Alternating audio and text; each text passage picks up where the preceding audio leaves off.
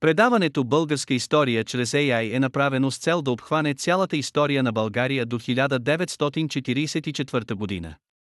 То е изцяло с образователна цел, а не с комерциална такава. Използваните източници са Уикипедия и История на България, издание 1979 година, БАН. Настъпилият подем в материалната култура през бронзовата епоха допринесъл извънредно много не само за разширяването на междуплеменните връзки, но и на връзките и взаимоотношенията с подалечните области.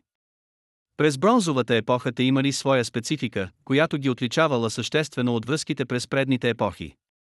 Развитието на балканските земи, в това число и на българските, станало по-самостоятелно. Сега те от своя страна влияели на поизостаналите области в Централна и Източна Европа. Културните връзки с тези области се активизирали още повече, но придобили вече взаимен характер. През ранния период на бронзовата епоха се засилили връзките и взаимоотношенията с егейския свят и особено с Северозападна Мала Азия.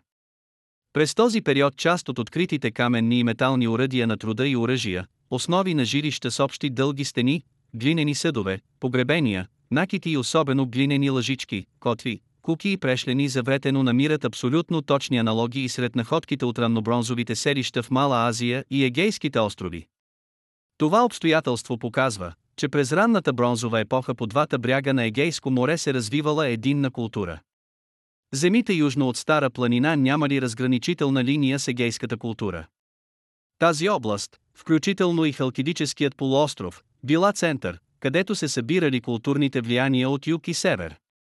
Наред с многобройните елементи, общи за днешните български земи и егейско-малоазийската област, в пластовете на селищата от ранната бронзова епоха се срещат и някои елементи, характерни за раннобронзовите култури както в Средното Подонавие и Долното Подонавие, така и в Северното Черноморие. Културата през средния период на бронзовата епоха в България имала сравнително самостоятелно развитие. Тя оказала значително влияние на културите в съседните земи.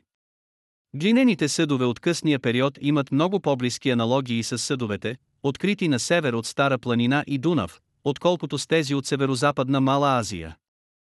Самостоятелното развитие на културата в днешните български земи, което започнало през средната бронзова епоха, сега се задълбочило и обхванало много по-голяма територия. Необходимо е да се подчертае, че по същото време е на лице и активизиране на връзките между днешните български земи и континентална Гърция. От двете страни на Стара планина са изработвани бронзови мечове и върхове на копия, които намират точни паралели само сред емикенското въоръжение. Същото въжи и за двойните брадви, които се откриват заедно с кухи бронзови брадви. В процеса на извършващите се през бронзовата епоха взаимодействия на територията на България принадлежала ролята на най-важното звено, свързващо Малоазийско-егейския район с земите по средното и долното течение на Дунав и Централна Европа. Това беше днешният епизод. Използваните технологии за направата на предаването са Google Vision AI, Tesseract OCR, Microsoft Cognitive Services Speech Studio, DALI Mini, Anchor.fm. Благодаря, че останахте до края.